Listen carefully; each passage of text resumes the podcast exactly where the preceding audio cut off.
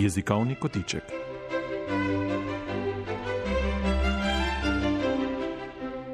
Sezono jezikovnih kotičkov začenjamo z nizom krajših pogovorov z delovno skupino za slovenski jezik, ki na Sloriju ponuja različne oblike jezikovne podpore naši skupnosti.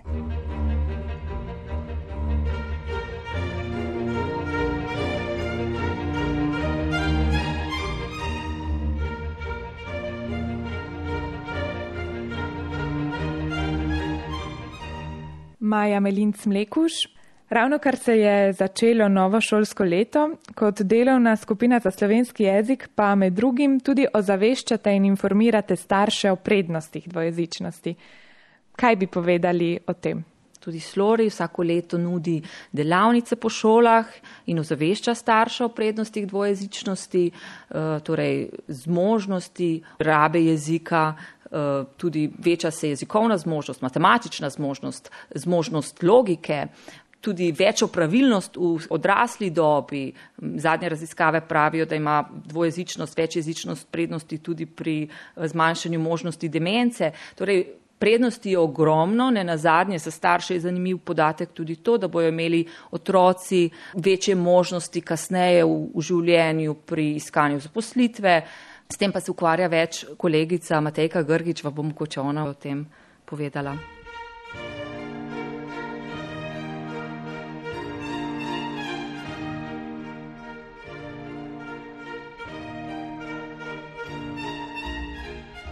Starše pa seveda informirate tudi o težavah izobraževanja v tujem jeziku. Morda tudi kot profesorica na naših šolah lahko poveste, Kaj svetujete italijansko govorečim družinam, ki svoje otroke upisujejo v slovenske šole? Ja, ko se starši odločijo za upis otroka v slovenski vrtec in kasneje šolo, se zavedajo, se morajo zavedati, da je to učni jezik, ne samo učni predmet. To pomeni, da ga morajo pri tem podpreti. Motivacija za učenje jezika ima temeljno vlogo pri uh, uspešnosti učenja jezika. Torej, so veliki prednosti otroci tistih staršev, ki se vključujejo v izobraževanje in pozitivno podprejo. Torej, tudi so številne raziskave to potrdile.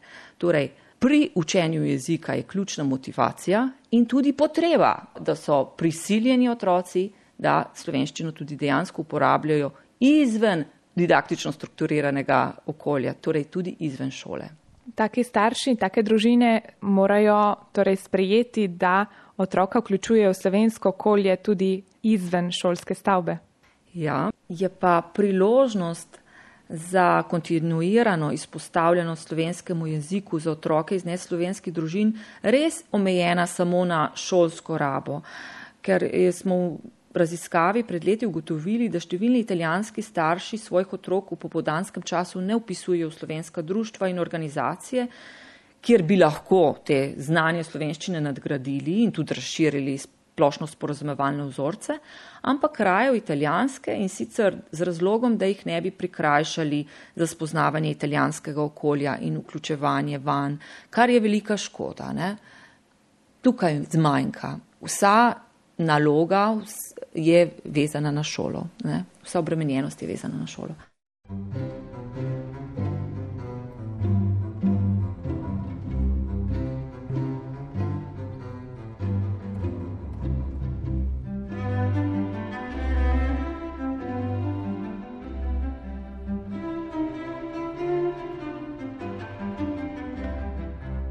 Med zamejci, če nas tako poimenujem, je kompleks nepoznavanja jezika zelo razširjen.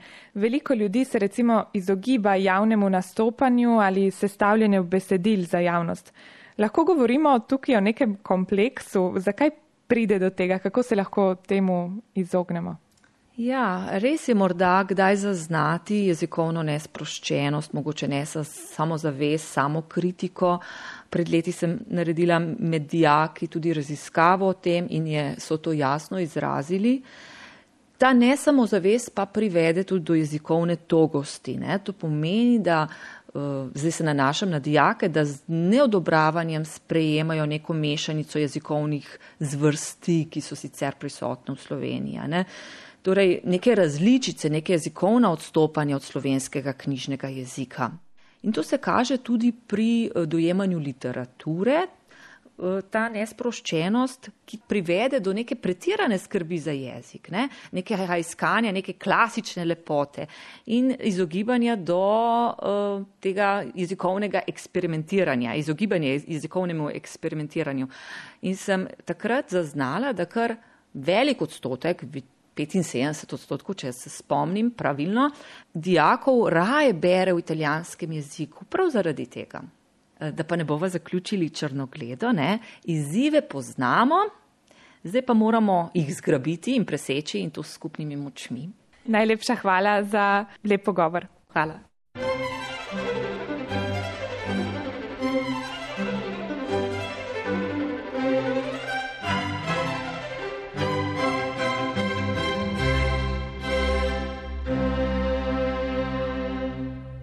Poslušali ste jezikovni kotiček, v katerem v teh tednih spoznavamo poslanstvo delovne skupine za slovenski jezik, ki od letošnjega leta deluje pri Sloriju. Uredništvo Lucija Tavčar.